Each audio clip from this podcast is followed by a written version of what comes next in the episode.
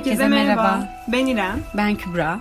Biz yeni bir şeyler deneyimlemek isterken kendilerini dijital dünyanın içinde bulmuş iki kız kardeşiz. Hem ikimizin tartışmaktan keyif alacağı hem de insanların dinlerken sıkılmayacağı içerik ne olabilir diye düşündüğümüzde aklımıza tek gelen cevap Harry Potter'dı. Harry Potter serisinin film ve kitaplarını bir nevi karşılaştırırken konunun nerelere gideceğini hep birlikte göreceğiz aslında. Başlamadan önce bizi Harry Potter serisiyle tanıştıran Ayşe Çöplü'ye teşekkürlerimizi iletiriz. Ve şimdi sizi Potter saatiyle baş başa bırakalım.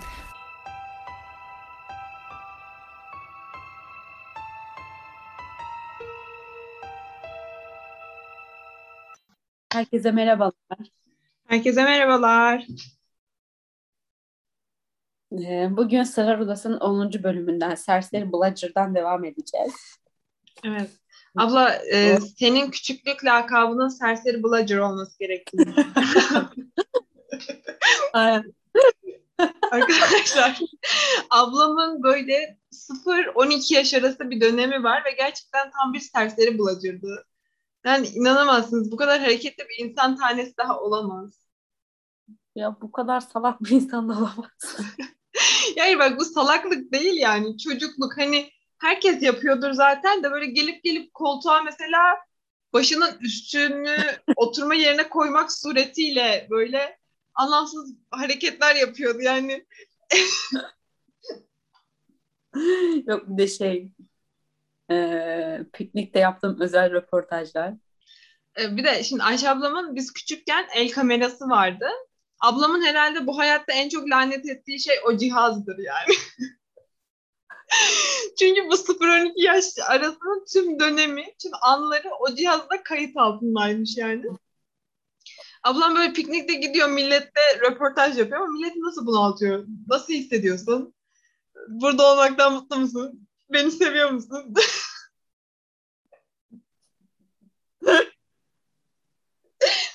Yani ne kadar salak olabilirse o kadar. Abla bak bunu salaklık olarak adlandırıyorsun ama bunun çok gerçekten net bir açıklaması var yani. Çocukluk yani bunun adı. Sonra Çocukluk ergenliğe girince tabii biraz sakinleşmişsin. Allah affetsin. Yani annemin e, şöyle bir hikayesi var. Ablamı bir kez yani bir misafirlikte 8 kere tuvalete götürmüş 2 saat içinde. ya da annem beni parfümle kava kovalamıştı mesela bir evin içinde. Parfüm değil deodorant. ha işte deodorant. Ay ben bunu anlatacağım. Sonraki bölüme başlarım. Şimdi ablamın yine böyle hızlı zamanları. Ee, ya ilk defa deodorant aldık herhalde çünkü bayağı küçüğüz.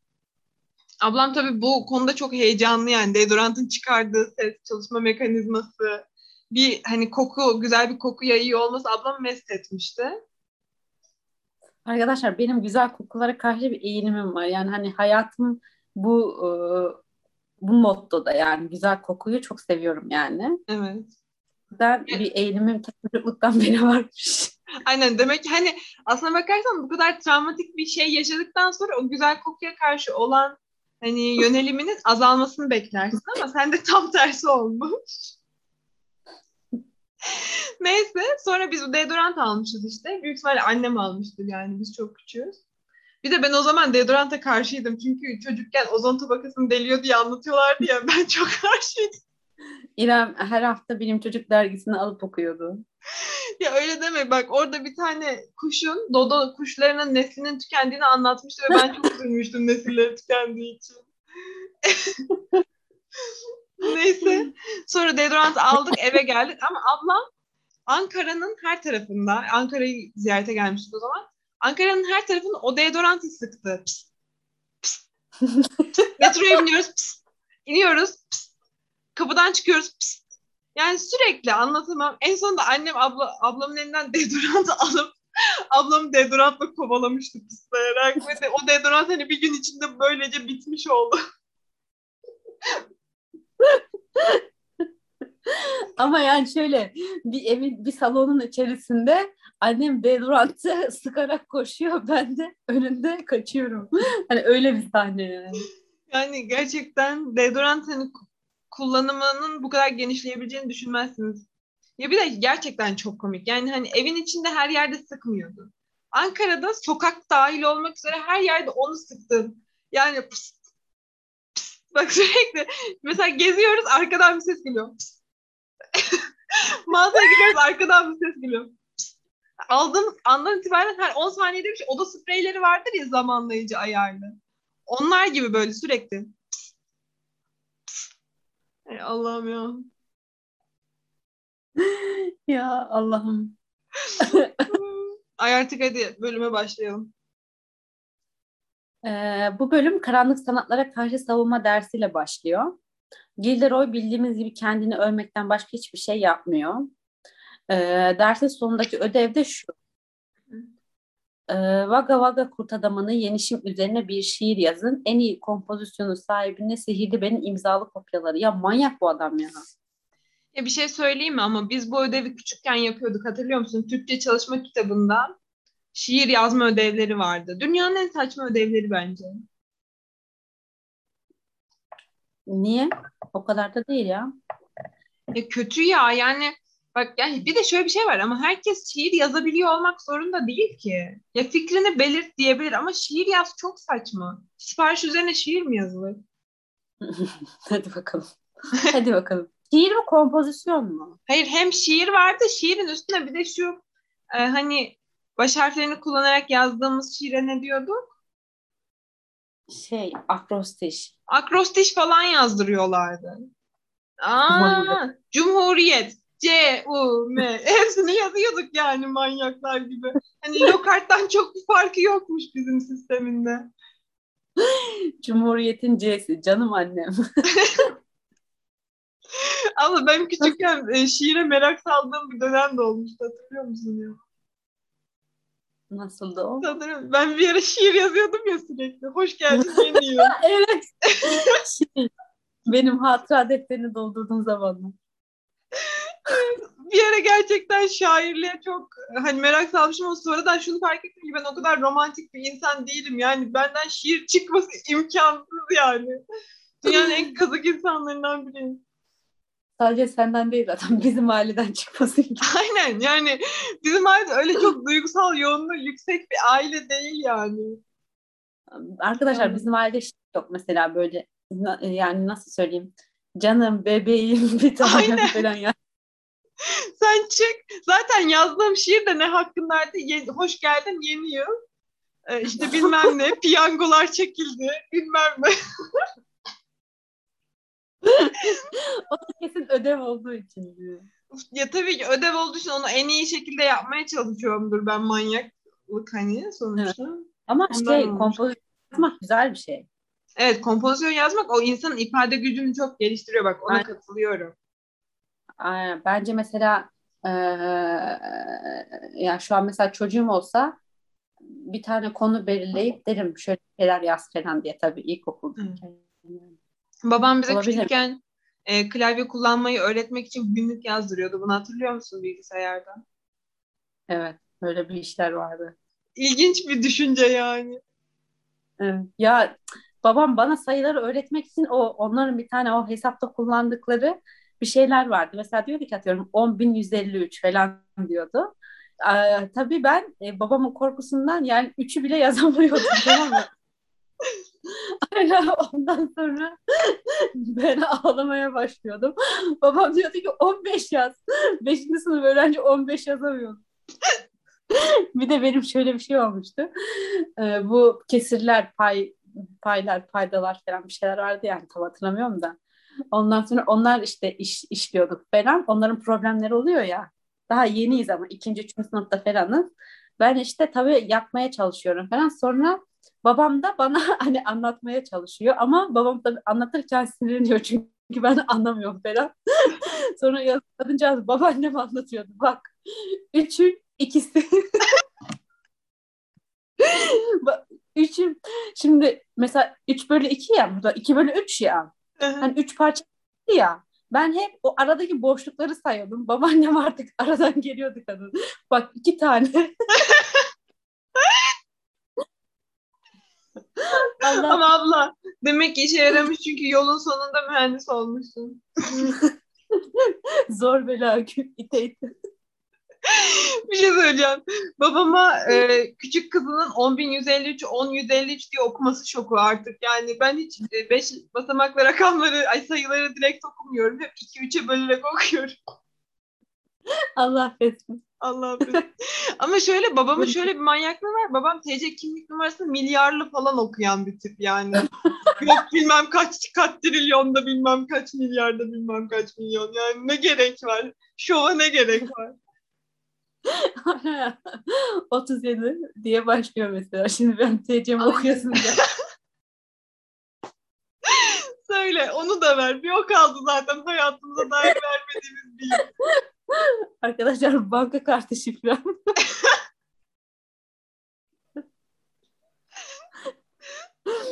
Of ne kadar salakmışız ya. Ya benimkisi şey yani yapamamaktan değil. Yani bir yandan o kadar çok baskı var ki ne bileyim 15 yazmıyor ya 15 yazamaz mı yani? Ya çünkü şöyle yani çok mükemmelliyetçi olduğu için mesela birin kuyruğunu çizmezsen sıkıntı büyük. Yani hani beşin yuvarlağını yamuk çizersen de sıkıntı büyük yani. Hay Allah. Çocuk bazı çocukluk travmaları, travmaları. Aynen. Biz biraz da Hiri'nin travmalarına değinelim. Bizim çocuklar bu tabii ki de e, kütüphanenin özel bölümüne girmek için e, bir özel izin alacaklardı ve bunun için de Lokart'ı seçtiler. Hermione Lokart'ın yanına giderek onu bir güzel böyle yağlayıp balladı. Bu iltifatlara karşı koyamayan Lockhart da izni imzaladı. Hangi kitabı istediklerine bile bakmadan. Var ya bence kitabın ismine baksa bile o kitabın içeriğinden bir haber olacağı için yine sıkıntı olmayacaktı. Aynen. Çünkü reklam, her şey reklam. Çocuklar kütüphaneye gelip Adam Pince'e izni uzattılar. Pince notun sahte olduğunu düşünerek inceledi ancak bir şey bulamadı çünkü izin e, orijinaldi. Kitabı alarak yine kızlar tuvaletine geldiler. Kitapta iksirin olduğu bölümü açtılar ve reçete bir hayli karışıktı. Peki Madame Pomfrey bu kitabı vermeye çekiniyor ya. Sence evet. bunun sebebi istedikleri Pomfrey kitap değil. kitap yüzünden mi yoksa e, notu imzalayan kişinin Lockhart olması yüzünden mi? İstedikleri kitap yüzünden bence. Bence ikisinden de biraz. Bence Lockhart imzaladığı için de biraz güvensizlik duyuyor. Ama Lockhart'ı daha tanımıyor mu? Bence tanıyor biliyor musun? Bence tüm öğretmenler yani okuldaki tüm yetkili kişiler Lockhart'ın ne mal olduğunu biliyor. Çok yaşa. Zoom senin evet. hapşırığını sessize aldı abla az önce. Yok ben hapşırmadım ki. Ha, öyle mi? Pardon. Sessiz. İçine hapşırma öyle. Ölürsün kendimi tutmuştum ses çıkmasın diye. ne kadar aşağıdan poşet sesini gizlemeye çalışsam da hapşırırım. şey ben bence yani herkes biliyor o kartın ne mal olduğunu ama başka seçenekleri yok ya yani. yani okula çağıracak başka hoca yok. O yüzden el mahkum herkes kabulleniyor. O da olabilir. Pomfrey değil bu arada. Pins. Pomfrey değil mi? Pomfrey abla. Madame Pomfrey. Madame Pomfrey Aa, Madame. Sen söyle neci olduğunu. hastane kanadındaki hemşire diyeyim. Hemşire de değil doktor mu dedim? Evet. Sağlık Şifacı. Şifacı aynı. Ee, reçete bir hayli karışık ve malzemelerde zor bulunmaktan pek tabii. Ayrıca dönüşecekleri kişilerden de parça almaları gerekiyor. Ve e, bunu yaparlarken de Hermione aslında ilk defa e, Harry Potter serisinde kurallara karşı geliyor. Bunu da görüyoruz. Hermione burada canının derdine düştü diyebilir miyiz? Aynen doğru. Biraz trajikomik ama gerçekten kız öl yani ölüm korkusu yaşıyor aslında bakarsan şu an. Evet doğru. Zaten bulacak da onu. Evet. Ve bu ikisi hazırlamak da nereden baksan bir ay alacak zaten. Ve e, bu kitabın ilk Quidditch bölümüyle de bu bölümde karşılaşacağız. E, ve bugün geliyor çatıyor. Wood onlara heyecanlı bir moral konuşması yapıyor. Hatta Harry'e şöyle söylüyor. Harry ya Osinetçi Malfoy'dan önce yakala ya da denerken öl. Tam yani şey holigan tipler olur ya. Aynen. Madame Hooch düdüğü çalıyor ve maç başlıyor. Maçta e, ilginç olaylar oluyor. Serseri bir Bludger, bir Kübra. Biz serseri Bludger uzun oluyor. Biz Kübra diyelim ona. Biz onun adını Kübra koyalım. Harry'e saldırmaya saldırıyor. Fred Bludger'ı başta e, başka yöne yönlendirmeye çalışsa da ya Bludger bir şekilde Harry'i buluyor yani. E, ve bunların bu olayların üzerine de Gryffindor takımı bir mola alıyor. Bir saniye. Ya burada bence Draco'nun Harry'e taktığı en komik e, lakabı görüyoruz. Yaralı kafa. Çok güzel değil mi ya? Aynen. Keyfin yerinde mi? Yaralı kafa.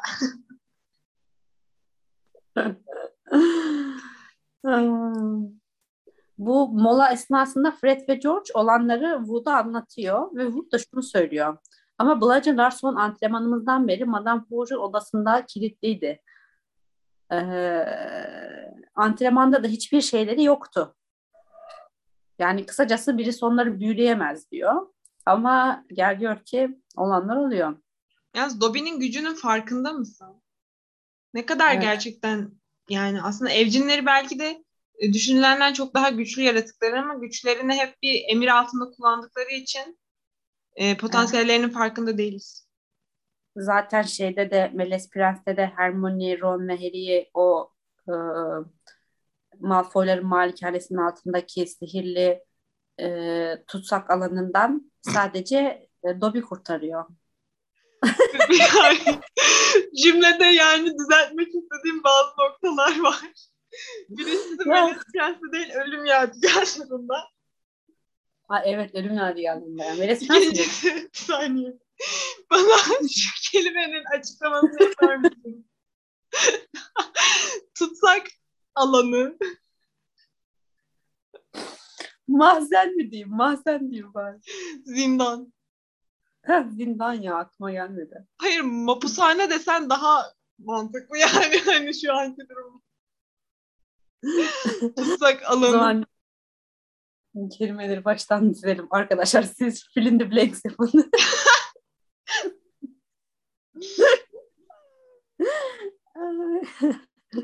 Pardon da burada ne alaka? Ha? Ne? Ne ne alaka? Bunların oyunu durduramıyor olması. Durdurdular zaten mola aldılar. Hayır mola aldılar ama hani itiraz edemiyorlarmış ya. Ya işte onu diyeceğim şimdi. Ben de tam bu elim onun için. İşin yanı bu bizdekilere bu ıı, şeyi yani durumları şeyi anlatıyor. Wu da anlatıyor ama bu hani konuşmalar sonunda Harry e, bu Bludger'la kendi başa çıkabileceğini söylüyor. Ya bu çocuk da manyak. Ya zaten Harry'deki bu kahramanlık kompleksini bir kenara bırakıyorum da ya çok saçma. Yani niye itiraz hakları yok bir kere? Yani evet. varsa bir problem bakılır sonuçta. Şeyde bile artık VAR'a gidiyorlar ne bileyim e, spor o, e, etkinliklerinde. Yani bunda da gitsinler. Aynen bir şöyle yapamıyorlar. Aynen. Kare çiziyoruz elimizle şu anda bu arada. Görmediğiniz için. Aynen. Hocam Neyse yani şöyle bir sorun var. Hadi hadi itiraz hakları olmaması daha saçma. Teniste, voleybolda bile sınırlı da olsa bir itiraz hakları var yani. Böyle aptal Aynen. aptal şeyler. Bir de Wood da bunu kabul ediyor. Ya bir yani bir şey yap yani. yani sen bu takımın kaptanısın yani. Oyuncunu nasıl böyle bir tehlikeye atabilirsin? Wood hiç takım yani ama... E, oyuncusu değil bence. Gerçi oyunun başında da ya hiç yakala ya öl diyor yani. Aynen o da ayrı bir mesele. Bizim Pıtırcık Harry de bir yandan Bludger'la uğraşıyor. Bir yandan Malfoy'un laflarıyla uğraşıyor. Bir yandan Snitch'i bulmaya çalışıyor falan derken bu Bludger en sonunda Harry'i yakalıyor ve dirseğine vuruyor. Ve tabii ki de e, bir kırık çıkık olayı bir şeyler oluyordur. Harry de bu arada Snitch'i yakalıyor ama. Aynen bu acıyla Snitch'i de yakalamayı başarıyor. E, kendine geldiğinde sahada yatıyor ve e, hemen tabii herkes başına üşüşüyor. Lockhart da ona meraklı gözlerle bakıyor. Ve e, Harry'nin kolunu iyileştirmek için ona bir büyü yapıyor. Ama artık Harry'nin kolunda ne kemik kalıyor ne bir şey. Harry burada şey diyor ya işte e, Lockhart diyor ki buna e, işte ne söylediğini bilmiyorum merak etme Harry kolunu halletmek üzereyim. Harry de diyor ki hayır diyor lütfen böyle kalsın daha iyi mersi. Hissetmiyor zaten artık bir şey. Aynen. Ama iyi, çok iğrenç değil mi? Evet. Ron ve Hermione onu hastane kanadına götürüyorlar ve Madame Pomfrey bu durumdan hiç memnun kalmıyor. Çünkü kemik yapmanın çok zor bir iş olduğunu söylüyor. Gece hastane kanadında kalması gerekecek. Ee, çocuklar da o serseri Bludger Malfoy'un büyülediğini düşünüyorlar. Ve e, diyorlar ki hani çok özlü iksir içince bunu da soracağız. Ya böyle bir şey oluyor ve e, okulun müdürü, müdür, müdür yardımcısı şu su bu su bir araştırma yapmıyor. Hakem, oyunun hakemin farkında değil Bludger'lardan birinin, oyunculardan spesifik olarak birini kovaladığının. Yani bu Quidditch var ya başlı başına zaten bir e, şişirilmiş bir balon. Çok barbar bir oyun. evet. Ee, gece oluyor ve Harry hastane kanadında yatıyor. Ve biri onu uyandırıyor. Kim olsa beğenirsiniz? Dobby, Dobby. efendim. Evcini Dobby. Aynen, aynen bu seslerle. Harry treni kaçırmasının ve serseri Bludger'ın nedenini de e, Dobby'den öğrenmiş oluyor. Bunların hepsini yapan kişi Dobby'ymiş. İşte o Peron 9-3 çeyrekten Ron'la birlikte geçememeleri, bu serseri Bludger'ın peşine takılması vesaire. E, Dobby'nin üzerinde de bu arada eski bir bez parçası var. Çok pis, çok dağınık.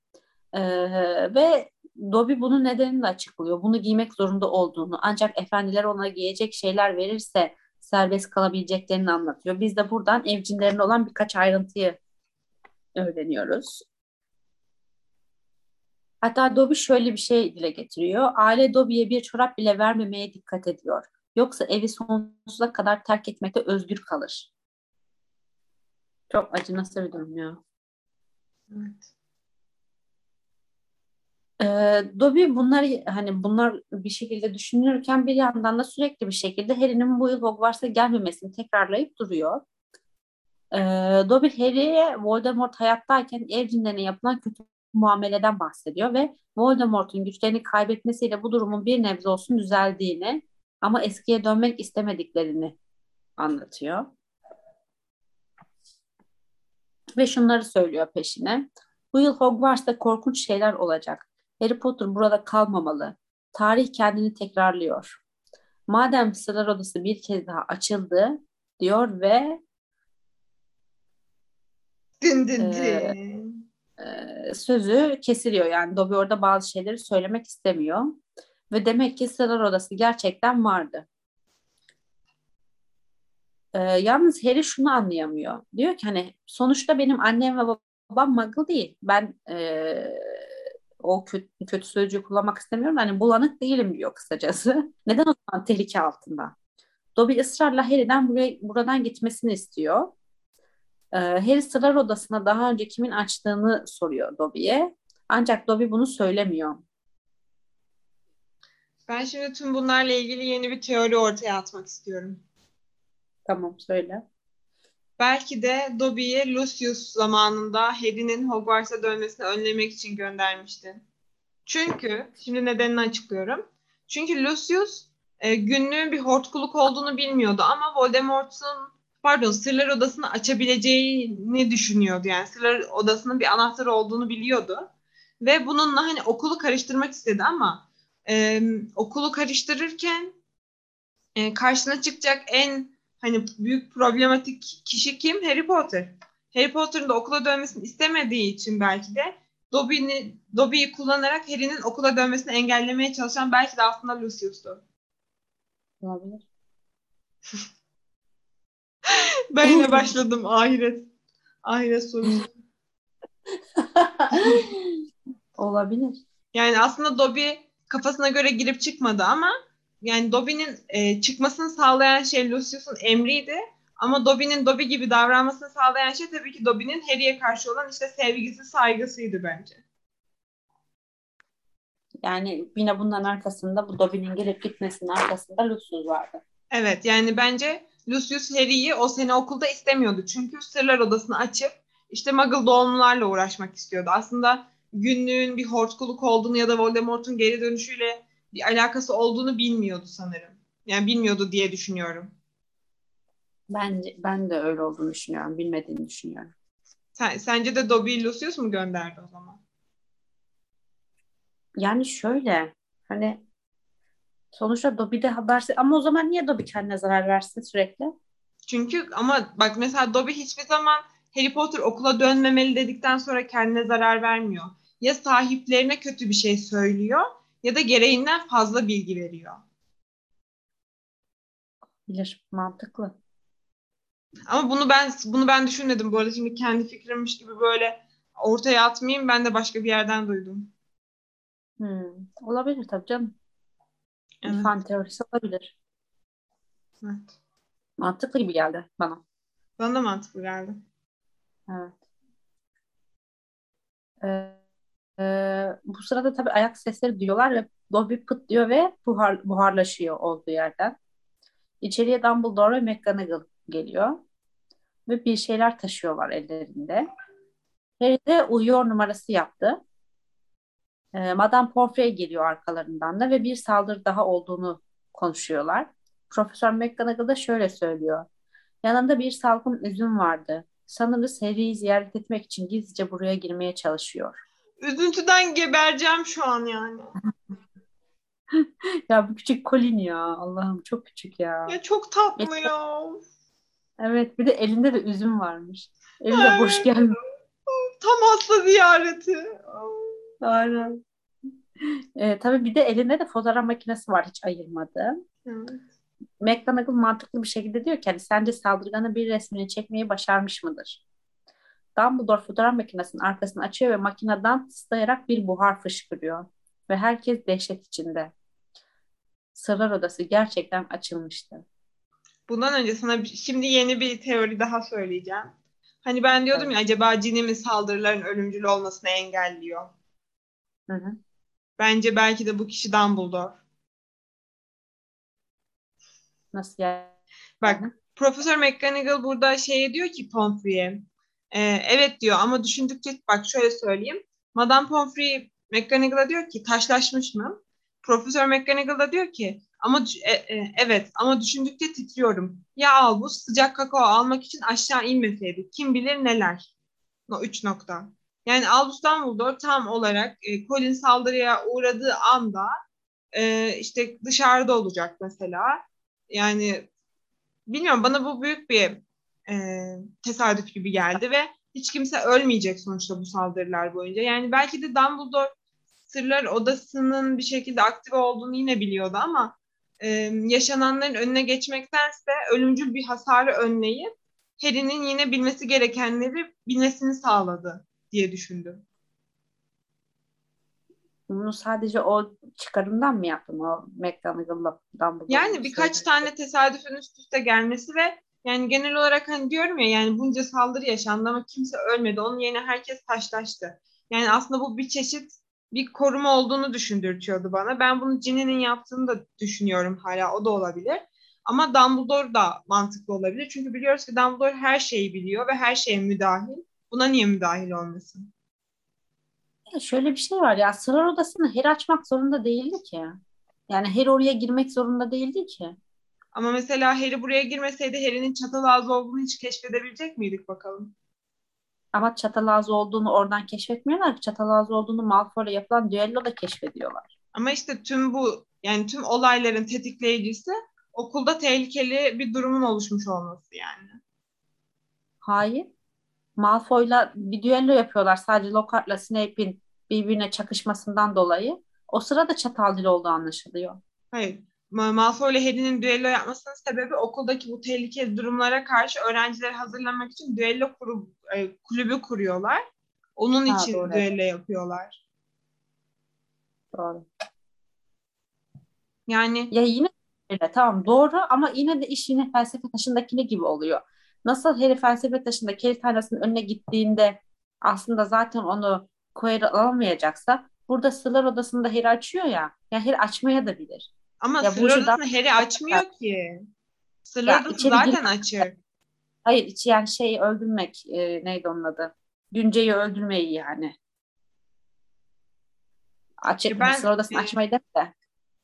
Ya ben nasıl anlatayım ya benim Bak- Savaşmayı. ya ben Odası'nı sadece hani Voldemort'la karşılaşması gibi görmüyorum. Yani bu büyücülük dünyasının içindeki o sınıflanmaları falan görüyor. Ee, o dışlanmayı mesela Slytherin'de ya da kötü bir büyücü olsa, karanlık bir büyücü olsa, insanları öldürüyor, onlara zarar veriyor olsa insanlar tarafından hangi gözle görüleceği. Yani tüm bunları aslında bu kitapta öğreniyor. Yani. Evet. Ama ben yine de Ginny'nin e, tüm bunları engellediğini düşünmek isterim. Bana o fikir niyeyse güzel geliyor. Aynen. Cin'in o masumiyetine yakışıyor. Evet. Ve bak burada bak diyor ki e, McGonagall ama Albus yani kim diyor, kim açtı Sırlar Adası'nı? Dumbledore diyor ki mesele kim olduğunda değil, mesele nasıl olduğunda. Yani bu ne demek? Yani hani kim olduğu nasıl önemli olmaz? E, yani demek ki Dumbledore hani ölmüş, yani bunu daha önceden de de Voldemort'un açtığını biliyor. Yani burada nasıl olduğunu sorgulamasının sebebi Voldemort'un aslında o sırada gücünü kaybetmiş olması. Yani bence bu Dumbledore'un hani aklından geçen şey burada Voldemort okulun içine nasıl geri girdi, nasıl açtı bunu düşünüyor. Ve bu noktada aklına Voldemort geliyorsa bir şeylerden haberdar olmalı. Yani inşallah haberi vardır. Ya bence J.K. Rowling e, şöyle bir em, yazı yazmalı, bir makale mi yayınlar artık ne yapar? Dumbledore'un bildikleri ve bilmedikleri. Aynen. Bu her şeyi aydınlatır Tabii. yani. Şu bundan sonra çıkaracağı bir tane film vardı. O neydi? Aa, evet sen bir şey atmıştın. Evet. Dumbledore'la hayır sen fantastik canavarlar mı diyorsun? Evet. O işte Dumbledore sırları değil miydi?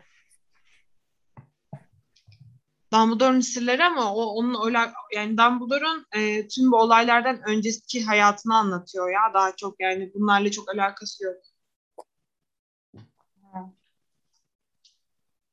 Anladım. Yani bu bölüm böyle yine biraz geçiş ve şey bölümüydü. Böyle ön bilgi. Aynen arkadaşlar beni bir son 10 dakika içerisinde bir garip bir grip vurdu da kusura bakma. Aynen bir anda burnu akmaya başladı ve şu an burnunda peçete tıkalı oturuyordu 5 dakika önce. Şu an çıkarmış. Yok şapşırmamak için zor duruyorum kusura bakma. Asabım bozuldu. İnşallah hasta olmamışsındır abla kendine dikkat et. Yok bana böyle bazen oluyor. Alerji gibi. 10 dakika içerisinde nasıl e, şey kötü olur gördünüz. Yani gerçekten başladığımızda gayet iyiydi. Sonra bir anda e, burnunda tamponla oturmaya başladı. Gerçekten. Hani o kadar mı sümüklü olabilirsin yani tampon koyacak kadar. Ben bazı olumsuz sesler çıkarmamak için zorluyorum kendimi.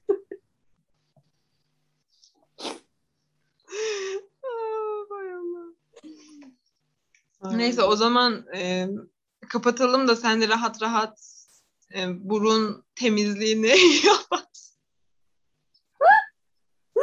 Nasıl oldu ben de anlamadım ya. Çok ilginç oldu.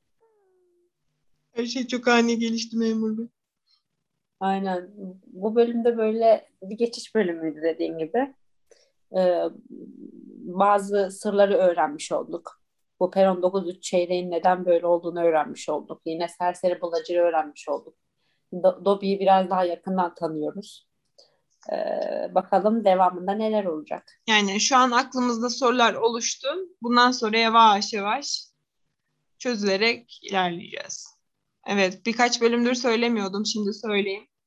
Efendim ne söyleyeyim? Tabii ki bizi Instagram'dan takip edin. Twitter'dan da takip edebilirsiniz. Pek etmiyorsunuz ama canım sıkılıyor buna biraz. Neyse.